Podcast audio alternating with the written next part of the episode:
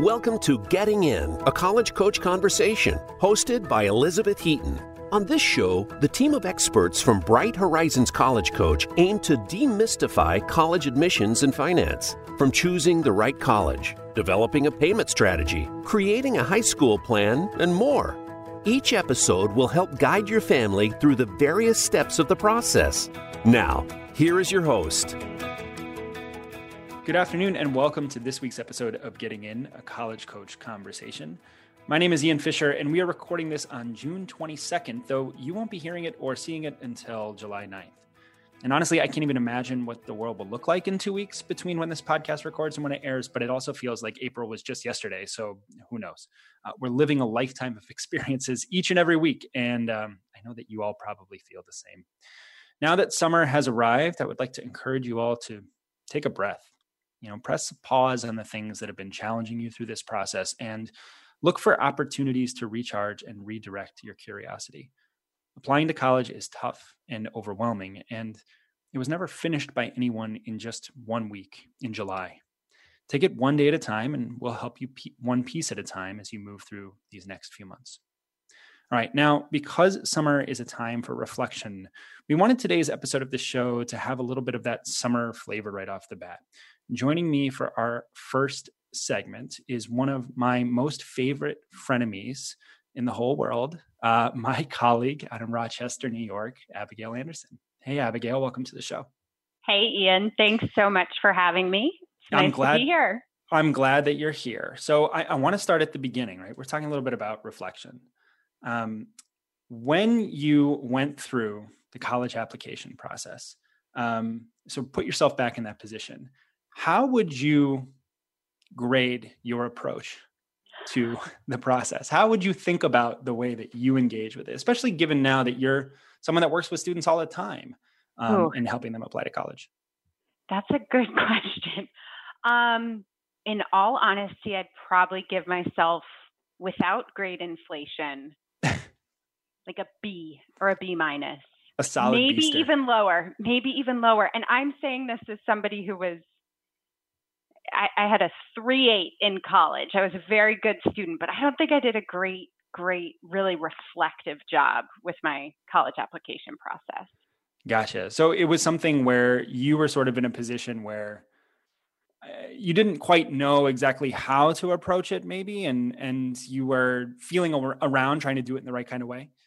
Totally. I was very. Um, I didn't I don't think I recognized it at the time, but I was very overwhelmed by the process and I was very scared of the idea of not knowing where I was going to be in a year. It was the first time in my life that I didn't have a plan for the following year. And I think I was very, very scared of that.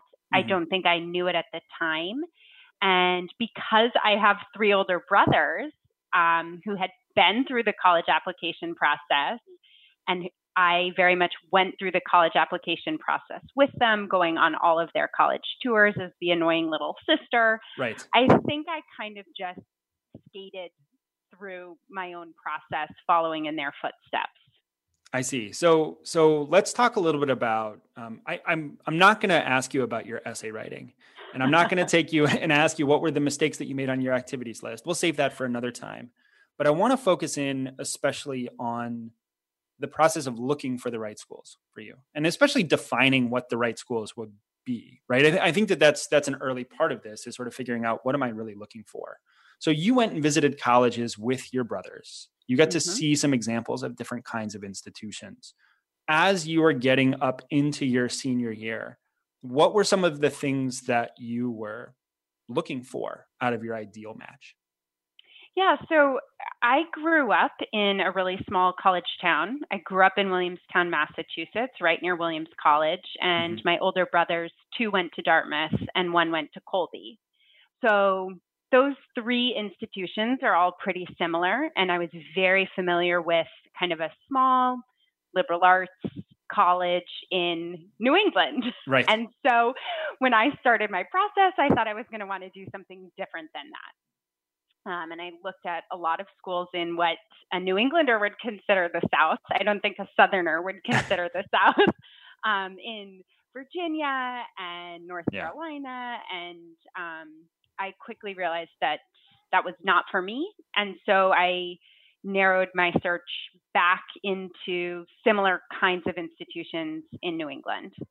Okay. So when you say similar kinds of institutions, you're looking at a lot of the traditional, smaller liberal arts colleges. Yep. How did you differentiate between some of those options? What were the things that you were looking for to help understand how the flavor of a Colby is different from a Dartmouth or different from an Amherst or a Williams, et cetera?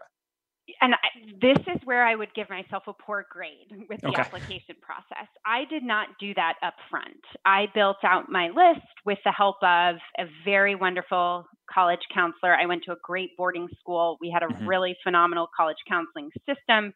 So I built out my list of nine or 10 schools with her. And it was a really, looking back, it was actually a really well balanced list. And it's a list that made a lot of sense. Um, but I didn't really understand any of the differences between the schools that I applied to. So hmm. Bucknell versus Colby or Colgate versus Bates. I didn't see differences until I was admitted and actually went back for revisits. And it was really in my revisit experience that I that this thing became tangible and I could imagine myself on those campuses and where I started to really think about what was important to me, what I valued in my high school experience, and also what I wanted to do differently in college. And so it, it really wasn't until April of my senior year of high school that I dug into that self reflection piece. and that's that's really interesting and i, I want to come back to that because i think that's that's where we should focus but I'm, I'm curious about this idea the way that you describe the process of building your list puts an awful lot of power responsibility however you want to think about it in the hands of your counselor. Yes. right? Who had to be in a position to say i think you should look at these schools or given that you like these institutions let's add these other ones to the list. Um, were you just sort of comfortable sitting back and saying hey if you think that these are good options i'm good with that um, what, what was what was your thought process if you can recall um, in terms of thinking about those those options and your relationship with your counselor especially Yes, that's a good question. I had a good relationship with my counselor. Again, as I said, it was boarding school. I'd known her for four years. She knew my parents quite well. My parents came in um, for a couple of meetings with her. Uh, I was able to be very open and honest with her.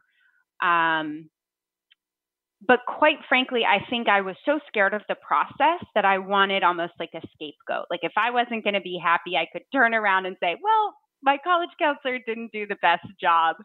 Fortunately for me, I think it really worked out. But I hope that when I'm working with students now in the counseling position, I hope I'm not put in that position because right. it turns out that's why they're not doing their research abigail. They're looking to blame you eventually. No but I, I do think that there is something to that. I think whatever the reasons may be i do think that students are reluctant to jump in with both feet to really look at college options. I, and I, I think that that could be connected to concern about not knowing what the plan is um, it could be a, a concern about sort of giving yourself over to the process right falling in love with a school that ultimately might choose not to accept you can Mhm, be a really disappointing outcome um, mhm. it's hard to know how to look for a college in the right Yep. kind of way. I think the process of doing research becomes really challenging. And so it makes sense, I think, for a lot of students to sort of, all right, I've got my list, I'm going to apply. And then in April, then I'll look and figure out what the right fit for me is going to be. Ian, something you said really just brought up a memory for me, which was I had a clear number one choice. I was, I wanted to go to Dartmouth. And I think my list fell into place knowing that that was a reach school. And I applied to similar culturally institutions to Mhm. Dartmouth, values, learning style.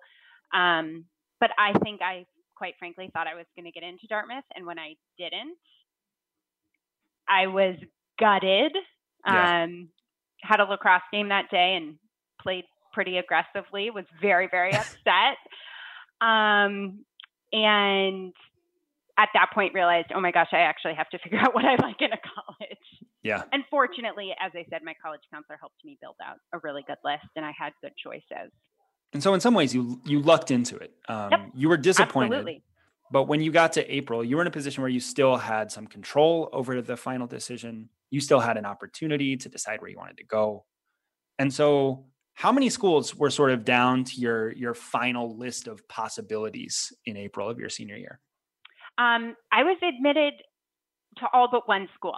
So. Oh, okay, great. So it really was a good list. the really part that you contributed list. was the problem, yeah. and your counselor was right. Okay, Yes, absolutely. but ultimately, I picked between three schools. There were three schools I was really serious about and revisited and met with friends who went there and did uh, like a, a, a much better research process on during those that last month or few weeks. Okay, so you hadn't really developed any strong criteria for what you were looking for when you applied. Mm-hmm. What became the criteria that you were using to look at these three final institutions? And I, do you want to tell us? I mean, I know that the other the other two are going to feel really sad that they don't get to count you among their alumni, but do you want to share what the three were that you were looking yeah. at? Yeah. So Great. I actually think interestingly I ended up picking between very similar institutions and one thing that I say to students, and I firmly believe, is that I could have been successful at any of these three institutions. So I picked between Colgate, Bates, and Colby. So most people can say, I don't even know the difference between Bates and Colby. And sometimes I feel that way, even as somebody who graduated from Colby and spent four years there. Um, but ultimately, after revisiting those campuses, I realized some things that were really important to me were not having Greek life. So Colgate got ruled out. Um, and then one thing that I really wanted to grow into in college that I didn't have an experience to do in high school was to become more adventurous and out, I would say like outdoorsy. Okay. Um, so I wanted to do a lot more skiing and hiking and um, I knew I loved being outdoors. My brother had just finished hiking the Appalachian Trail, and I was really intrigued by that experience. And Colby kind of fit that bill much better than Bates, and just in terms of its position in the state of Maine and campus location in the city of Waterville, et cetera. Yeah. And, and I think you sort of have described that it wasn't just about being more adventurous, adventurous and outdoorsy around campus, but also an opportunity to be more adventurous in terms of exploring beyond the borders of, of your country, right? So yes, and that was a, that. that was a huge piece. So as I looked at these three schools, I realized, wow, I've spent four years on a boarding school campus these schools aren't that much bigger. Their physical campuses aren't that much different. Mm-hmm. I think I could get a little bit stifled being at another smaller institution for four years. Right. So, in really good conversation with my parents, who were great guides in the process, um, they really helped me think about how important it would be for me to have the opportunity to study abroad. And I kind of kicked it up a notch. I know most people say, oh, I want to study abroad for a semester. I created this criteria of wanting to study abroad for an entire year. Mm-hmm. And Colby was the one school of the three that kind of said, oh, yeah, absolutely. We let students do that. That's great that you're excited about that. Um, and so I did. I studied abroad for a year, my entire junior year, while I was at Colby. Um, through I just support don't. of a I mean, professor. that seems ludicrous to me to be to spend a, you know a full quarter of your college experience not at the college that you've chosen. You know, yeah. um, is it's a choice. It's definitely a choice. Um, so you went to the London School of Economics. I did. Yes. And what was that? What was that like? Did it feel like it was a complementary part of the experience that you were having at Colby, or did it feel like it was a totally different and separate experience that you know it ultimately didn't merge with what your Colby experience was. So culturally, it was a completely different experience. Like London, England versus Waterville, Maine probably couldn't be any more different. Um, but academically, it was this beautiful blend for me. I studied sociology for an entire year. I took four amazing year long sociology courses many people don't know, the London School of Economics is the London School of Economics and political science, and they have this phenomenal, world renowned sociology program. Um, and it actually led me to deciding I wanted to write a thesis my senior year, and it helped nice. me discover this interest that I had in the sociology of health and medicine because Great Britain handles healthcare so vastly differently than right. America. So it really was a blend. So and so one of the main reasons that you ultimately chose the school you chose became a defining feature of your college experience. And uh, you know, I think that it sometimes works out that way. You know, you're looking for a particular kind of school for a particular reason and you seize that opportunity when you get there. Sometimes you are surprised by the things that you really end up loving about a school, things that you had never even thought of, things that had never occurred to you. And sometimes the things that you thought were going to be great end up being things that you don't pursue at all. Um, are there, you know, sort of as we're coming to the the end of this segment, are there some things that you can think of that surprised you about Colby that became a really terrific sort of element of your experience there, maybe against expectations that you might have had going in? I, I had no expectations about what my academic experience was going to be like at Colby. Um, in fact, it was kind of a, um, a likely school, not a likely, it was probably a, a just right school for me. And okay. so I thought I was going to go in and feel like the smartest kid in the room. And that wasn't always the case um, at all. And I had a phenomenal academic experience. But it also was the case that I developed really strong relationships with professors in my first semester at Colby. And it was a relationship in that first semester with an intro to sociology professor who then led me to major in sociology, who then recommended me for the general course, the study abroad program at LSE, which then led me to my thesis, hmm. which then led me to graduate Phi Beta Kappa. I mean, it, it, I had no idea how incredibly academic and rewarding academically Colby was going to be for me. Did you have any idea how academic you were? Did it surprise no. you that you were that you yeah. followed through with these interests in in this kind of way? I think that's interesting. I had always been told I was really smart um, and that I had an interesting mind, um, but I never really felt that hmm. way in high school. I think it was because I wasn't studying what I was meant to study. I was studying general uh, high school coursework. And so college was really kind of an unfolding of discovering a field I was really passionate about. That's great.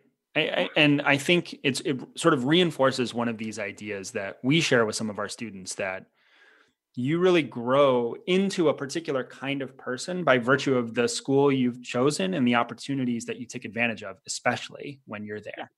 And so there's there is a Dartmouth version of Abigail out there. Um, she won't be friends with me, so I don't like her. But the Colby version has turned out really fantastic, right? Um, so I I think I think it's great. I would love to do more of these with more of our colleagues to learn a little bit more about how they went through this process and chose the school that they chose. Um, I guess we're out of I time. too. Yeah, wouldn't that be yeah. fun? Yeah. Well, let's try and do that. Um, you meanwhile, thank you very much for coming on the show today and and letting me ask you these questions and, and helping me learn a little bit more about you. I, I really appreciate it. Thanks so much for having me. This was you got it. You're welcome. Fun. You're welcome back anytime. Um, awesome. All right. When we come back from the break, we are going to be talking about COVID essays. So don't go away.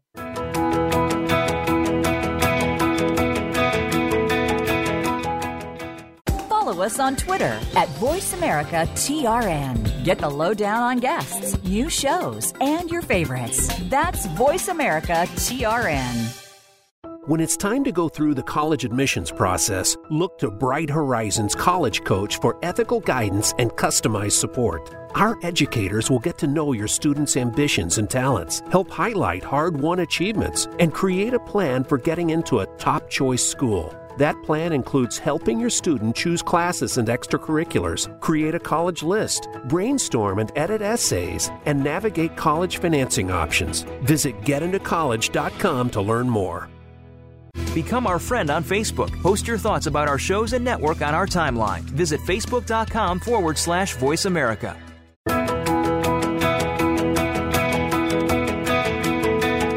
You are listening to Getting In, a college coach conversation. To submit a question for an upcoming listener Q&A segment or to suggest an idea for a future segment, please send an email to gettingin.voiceamerica at gmail.com. Now, back to the show.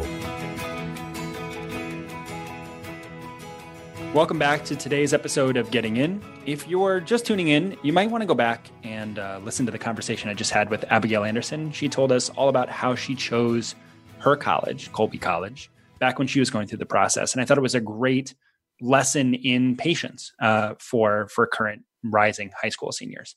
Now, um, if it feels like it feels like a lot of us have been living under a rock for the last three months, but we all know the reason why. COVID 19 has spread across the globe and has caused school closures and shuttered businesses and inspired many governors to order their constituents to shelter in place. An experience this universal and, and this unusual has a meaningful impact for literally everyone. Nobody has been unaffected by this virus. But should you write your essay about it? Joining to me today to tackle that question is my colleague Lauren Randall, formerly of the Georgetown Admission Office and the Canadian International School of Hong Kong. Hey, Lauren, welcome to the show. Hey, Ian. Thanks so much for having me.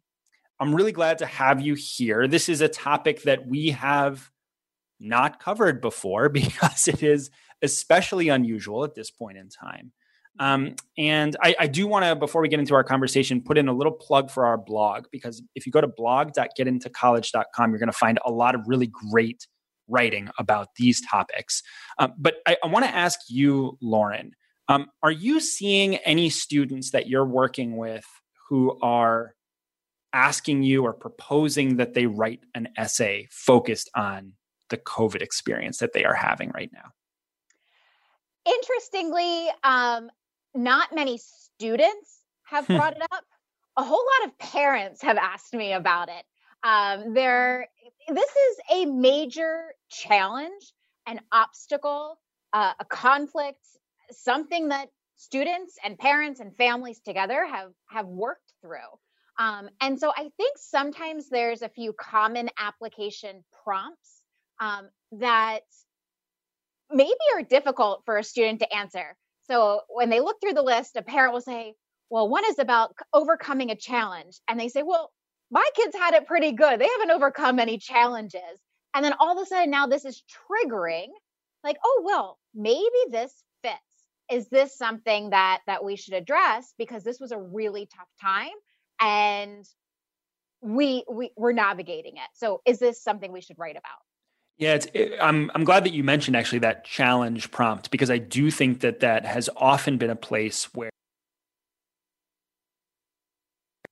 I, I do think it's interesting. I was on mute, but I do think it's interesting that um, that you mentioned that challenge prompt because I do think that it's a place where many families gravitate immediately.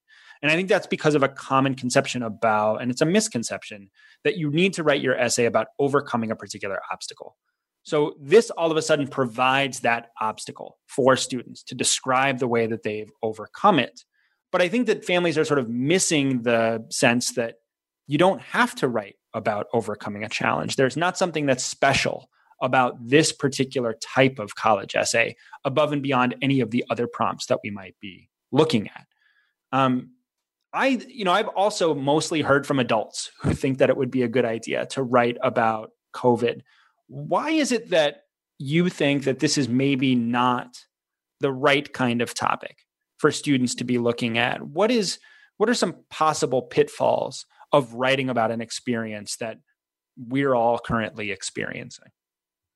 I think what comes to me first and foremost is um, that well first of all we're not totally through this um, so to write your essay about how you've overcome something or what or how you've dealt with it there could be much more of the story still to come um, so point. i'm not sure that the growth the reflection points um, they've had enough time to process i know that you have been uh, I, I think I need to hold my microphone up even a little bit higher here. Um, so if I look funny in my camera now. Um, but if you are, it, it, you've been stuck at home for a long time. Um, so you probably think that all you've had time to do is think. But in the span of your life, and particularly your high school career, this is actually a pretty short amount of time so far. That's so right. if you want to get started on your college essay right now, you might not have had enough uh, reflection point to to to really convey the growth opportunities here, how you've changed, what you care about, what you think about in a really reflective essay, which is what I think of as the personal statement. So, what would the pitfall be?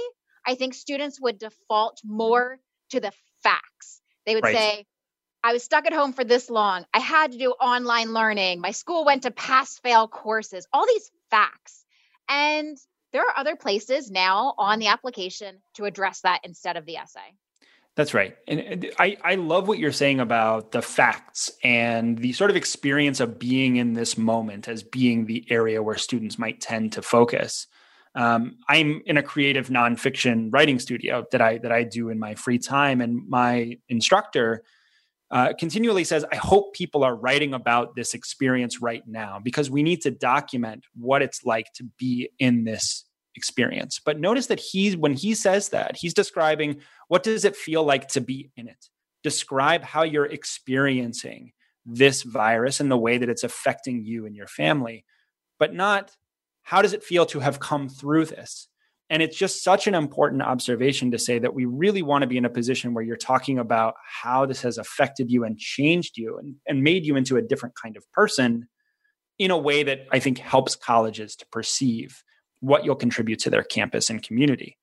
Now, you just mentioned that there might be other places in the application uh, to address this. And I wonder if this wasn't a decision made by the Common App to just say we don't want to read COVID personal statements, so let's let's come up with an alternative. So, um, for those who are listening or watching who have not heard about this new COVID inspired essay, what is that? What what's out there? Yeah, so I'm really happy that, um, at least speaking for the Common application as a platform, they are giving the space um, for students, also for high school counselors. So for the high school to address it. I think that's really important because, like I just mentioned about the facts, while that might not be the best uh, for your personal statement, those facts matter. Um, and it is important for the admissions officers and those colleges to understand that context when reviewing your application.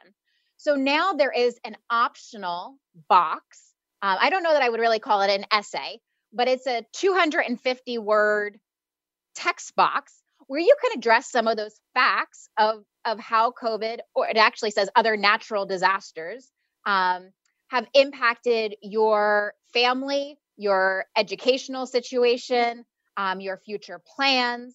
So you can talk about some of those things. If you did not have access to internet um, and that impacted your ability to continue with online school, that is hugely important to convey.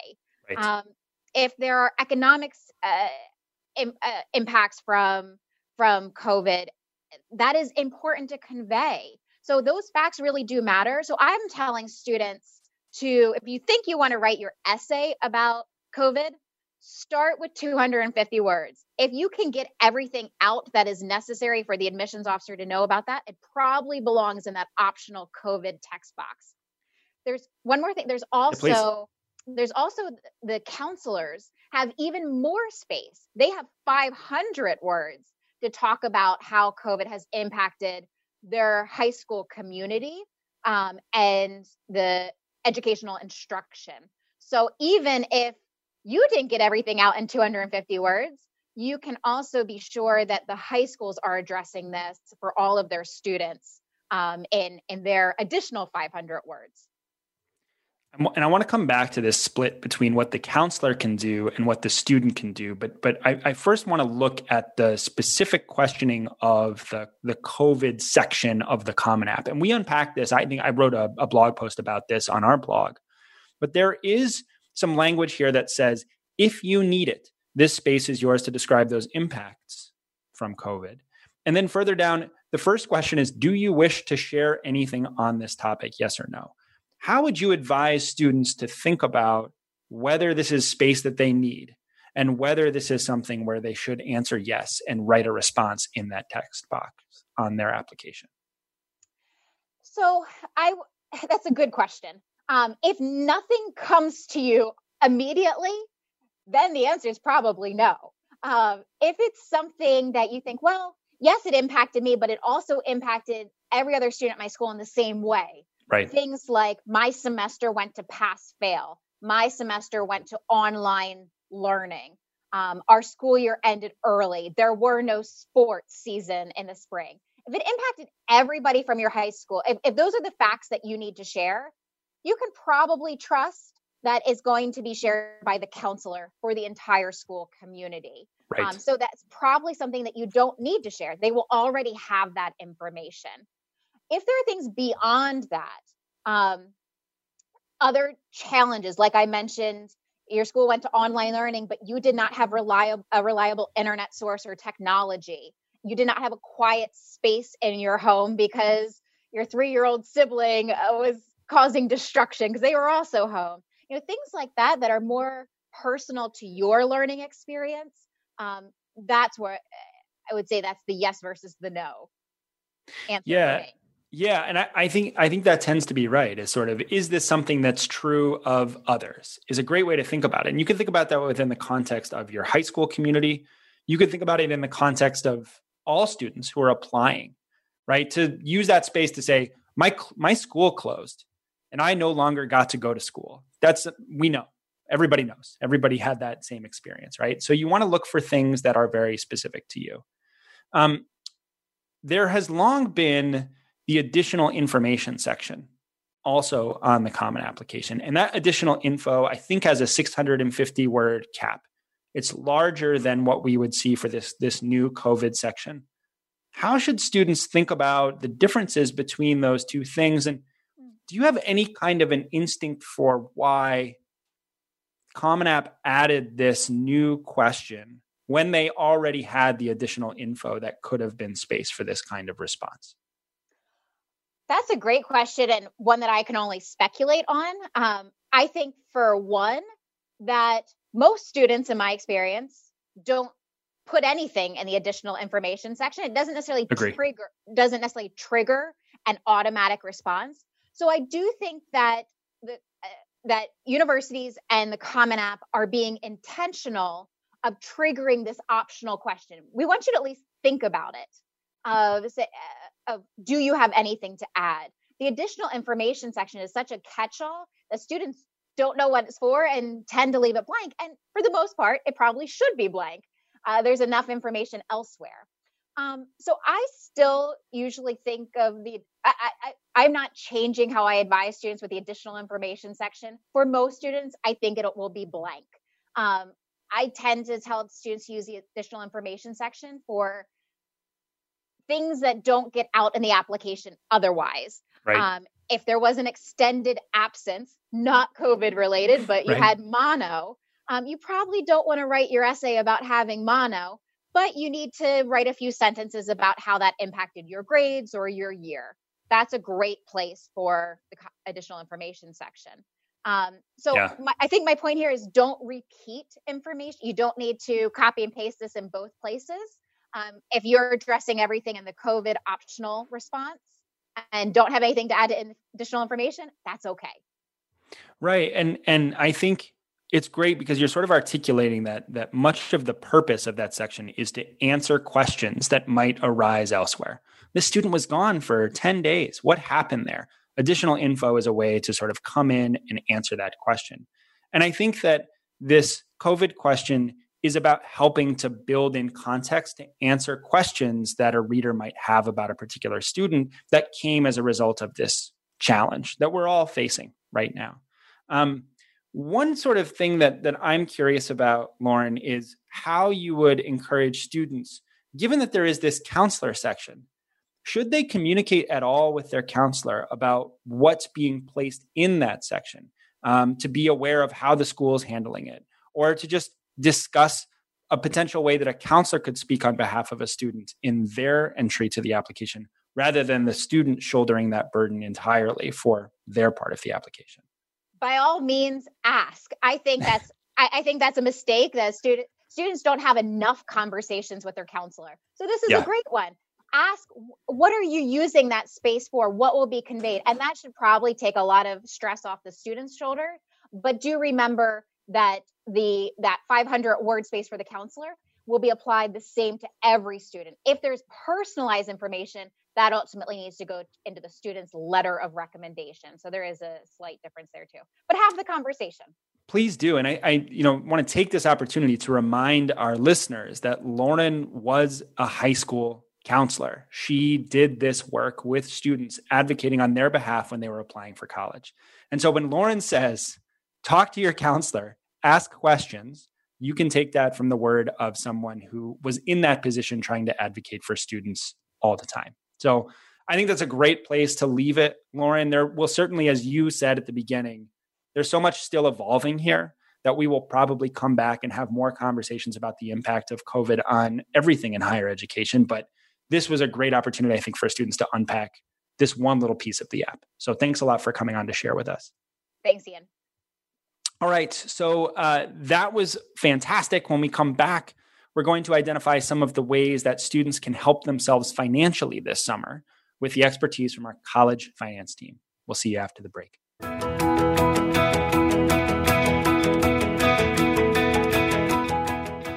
Follow us on Twitter at VoiceAmericaTRN. Get the lowdown on guests, new shows, and your favorites. That's VoiceAmericaTRN.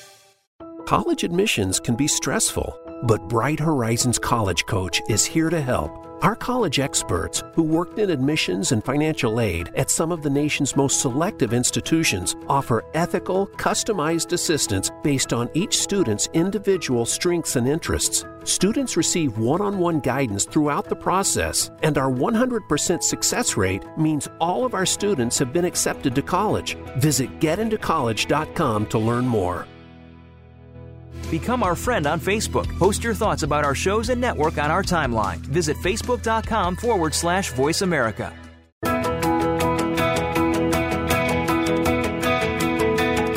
You are listening to Getting In, a college coach conversation. To submit a question for an upcoming listener Q&A segment or to suggest an idea for a future segment, please send an email to gettingin.voiceamerica at gmail.com. Now, back to the show. All right, everyone, welcome back to the show. Now, this is going to long be remembered as the summer of COVID, and I really hope it's the only summer of COVID. But before we can look back as at what it was, we have to work our way through it. For our next segment, we thought we would discuss some of the ways that students can help themselves financially this summer. And we've asked our college finance expert, Michelle Richardson, to jo- join us for that conversation. Hey, Michelle. Hey, Ian. So, summer looks a little bit different for high school students this year. They might not be able to work the job they envisioned. Summer camps are canceled, pools are closed. I know one of my students is not able to lifeguard this summer. Uh, so right. there's a lot of pocket money that students had been counting on that, that they might not be able to earn, and maybe actually real money that they could have used towards their college expenses uh, coming up in the fall. So, what are some of the ways that high school students might be able to earn money this year if their typical summer jobs are not available to them? Um, this is a question we've been getting a lot from parents. You know, um, students have a lot more time on their hands, and you know, have them think outside the box a little bit. Maybe their traditional job isn't available, but based on their interest and, and skills, you know, there are other ways perhaps to still earn money. Uh, for example, um, a camp counselor, I talked to a family um, about three weeks ago, and, and the high schooler was all set to be a camp counselor. Um, so we had talked about perhaps looking for childcare uh, for a family that they know or uh, a neighbor, or perhaps being a, a tutor um, if a student wants to do that. Um, we're finding during this COVID, there's a lot of older adults that need help. So yeah. if high school students, you know, want to help run errands, get groceries, um, you know, again, kind of think out outside the box and and you know, perhaps you could do some good while still uh, earning some money. Um, and you know, a lot of sports are canceled the extracurricular activities you know uh, no refereeing uh, but maybe uh, if students were planning on being a coach, maybe they could coach or you know more on a one-on-one um, level as opposed to coaching an entire team and and maybe you know maximizing um, some time together on a more individual uh, basis. Well, it's great because so many of the things that you just described are things that I've seen just around my neighborhood um, as I've gone on walks. You know, I've seen a coach with a pair of kids in a front driveway working on basketball skills. I've seen nannies who are doing a, a, home share with two families that live next to each other so that the kids can work, can hang out together while the parents get their work done. Right. So, in addition to the fact that, you know, so many more traditional opportunities are not available, there are also uh, greater needs to have people pitch in around their communities given the, the sort of current state of affairs. Now, most students, when they think about getting a job, they're thinking about sort of traditional businesses hiring, but we keep hearing that those businesses are not hiring. Um, are there entities that that might still be looking to employ high school students, especially? Sure, uh, we're finding uh, the grocery stores, obviously, the home improvement stores are are hiring. Mm. Um, I know in my area, and I, I live in the Midwest, um, because people are spending a lot more time at home um, pool installations, swimming pool installations, and and playground uh, in home uh, playground uh, and basketball hoops, all those kinds of home improvement backyard um, entities are are hiring and and always looking for people. Um, in our local news, uh, about a couple weeks ago, they talked about uh, having to actually expand their hiring for both up uh, older high school and college students that came back.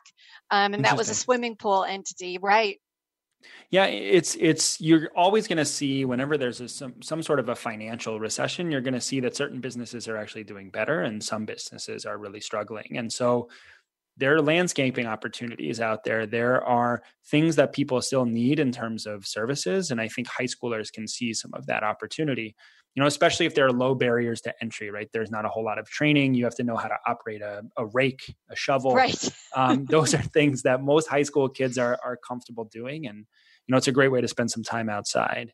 Now, these are some of the ways that we can earn money, but, but what are some other activities that high school students are able to do to be able to help themselves financially from the standpoint of, of the upcoming college expenses? Yeah, since students today uh, typically have a little bit more time on their hands, uh, high yeah. school uh, sophomores, juniors, and and even those rising seniors, um, if they haven't started looking for national or outside scholarship opportunities, you know, now's a great time to kind of begin that that process or, or search. Um, and it, it takes a lot of time and effort for those outside scholarship entities, but that is definitely something that may not be the most fun thing to do, but there's a lot of soft skills uh, that students can uh, learn while uh, applying and, and searching for outside scholarships. Yeah, so so national scholarships, I think are you know we t- typically think about scholarships. We'll think about money that comes from the institution. We'll think think about some of the local scholarships that students can look for. What are some national scholarships, and how can students search and, and find for these? Yeah, sure. So, um, national scholarships are oftentimes funded uh, by corporations, uh, community service groups, uh, foundations. Um, there's a lot of, of, corporate entities that offer national um, scholarships, and these are oftentimes housed on databases. Um, and if you were to do a search online for just college scholarships, you would just get millions of hits and, and links and like anything uh, they're not all reputable um, and and so students and you know families want to make sure that the sites are legitimate. Um, some uh, a couple tips and maybe a couple sites that families might want to look at. Um, and these sites we we vet on an annual basis and um, and we are in no way affiliated with them but scholarships.com is a great uh, national database um, collegescholarships.org is another one um, and the college board they have a, a website called big future that mm-hmm. houses uh, national scholarships I, whenever i tell people about scholarships.com i have to tell them and that's a good site. Like it's not it sounds like it's you know just scholarships.com doesn't seem like it would be reputable but but a good one. And i i know that because i listen to my colleagues over in college finance. Um, now rising high school seniors they should use this time to apply for scholarships. And by the way they should also use this time to work on their essays. Um, but Absolutely. what about high school sophomores and juniors I think that they're probably still figuring, well, I've got time and I'm going to, you know, be applying to college in a more normal environment. Is this something that sophomores and juniors should be thinking about as well? Um, so we like to talk to families before they become a rising senior when it hmm. comes mm. to the national scholarship search. Um, it takes a lot of time and effort. Um, I'm not, you know, going to sugarcoat that uh, at all. But uh, a couple really good things to think about for those uh, sophomores and and juniors, um, and and you know even incoming freshmen, and that might even seem uh, way too young hmm. or or early, but um, you know these are national scholarships students want to make sure that they position themselves the best they can and they not only meet the eligibility requirements but they exceed the eligibility requirements for these scholarships. So if they start the search process early they have some time to you know maximize their application. Um, a lot of times the outside scholarships require an essay um, or a project or a certain number of community service hours and and you know if you can start searching and kind of organizing that information early on um, as opposed to try and do it now that you know or even during your senior year you know as well as i do that there's very little time for anything else, you know, in the fall of, of a high school senior's year. So it oftentimes right. is too late by that point. That's right. And I, I just think that if there's anything that you can do to get on top of things now while you have this abundance of time, I think it makes a lot of sense to take advantage of it. So we've talked a little bit about earning money, um, about applying for scholarships. Um, just in a, we've got a, a, minute or two more. Are there a couple of other things that you think that that students can do to help themselves financially uh, during the summer?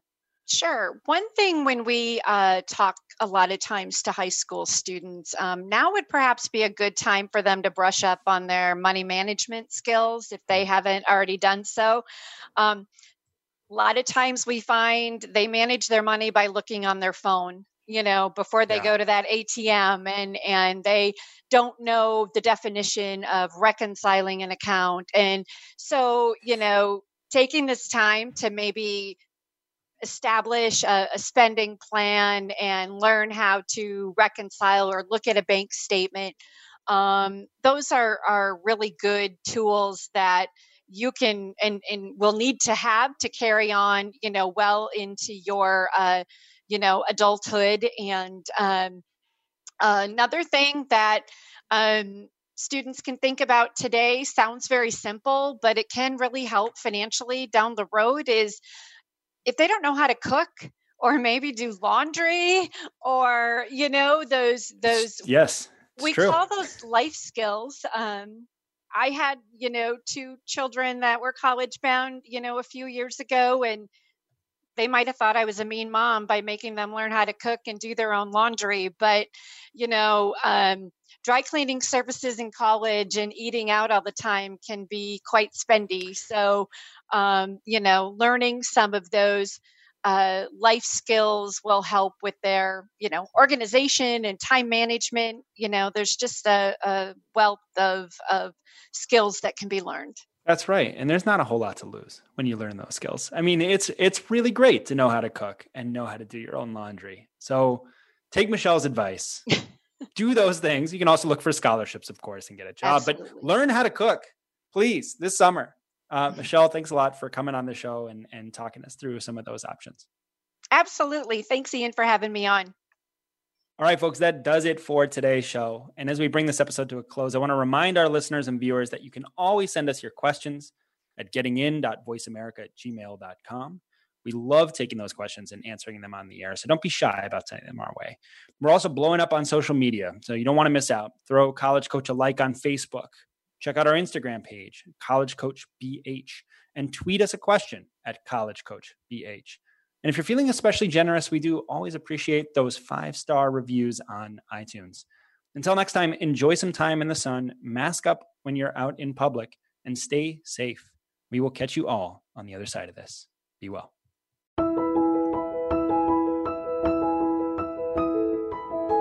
Thank you for tuning in to Getting In, a college coach conversation, hosted by Elizabeth Heaton and the team of experts at Bright Horizons College Coach. Join us again next Thursday at 1 p.m. Pacific Time, 4 p.m. Eastern Time on the Voice America Variety Channel. Have a good week.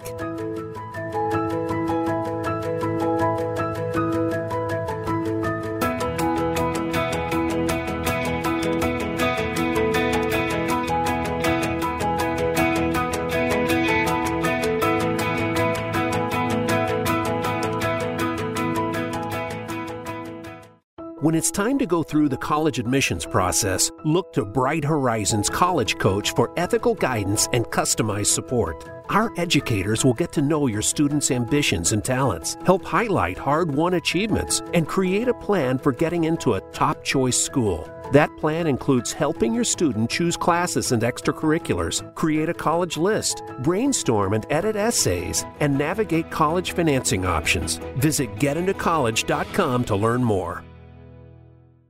College admissions can be stressful, but Bright Horizons College Coach is here to help.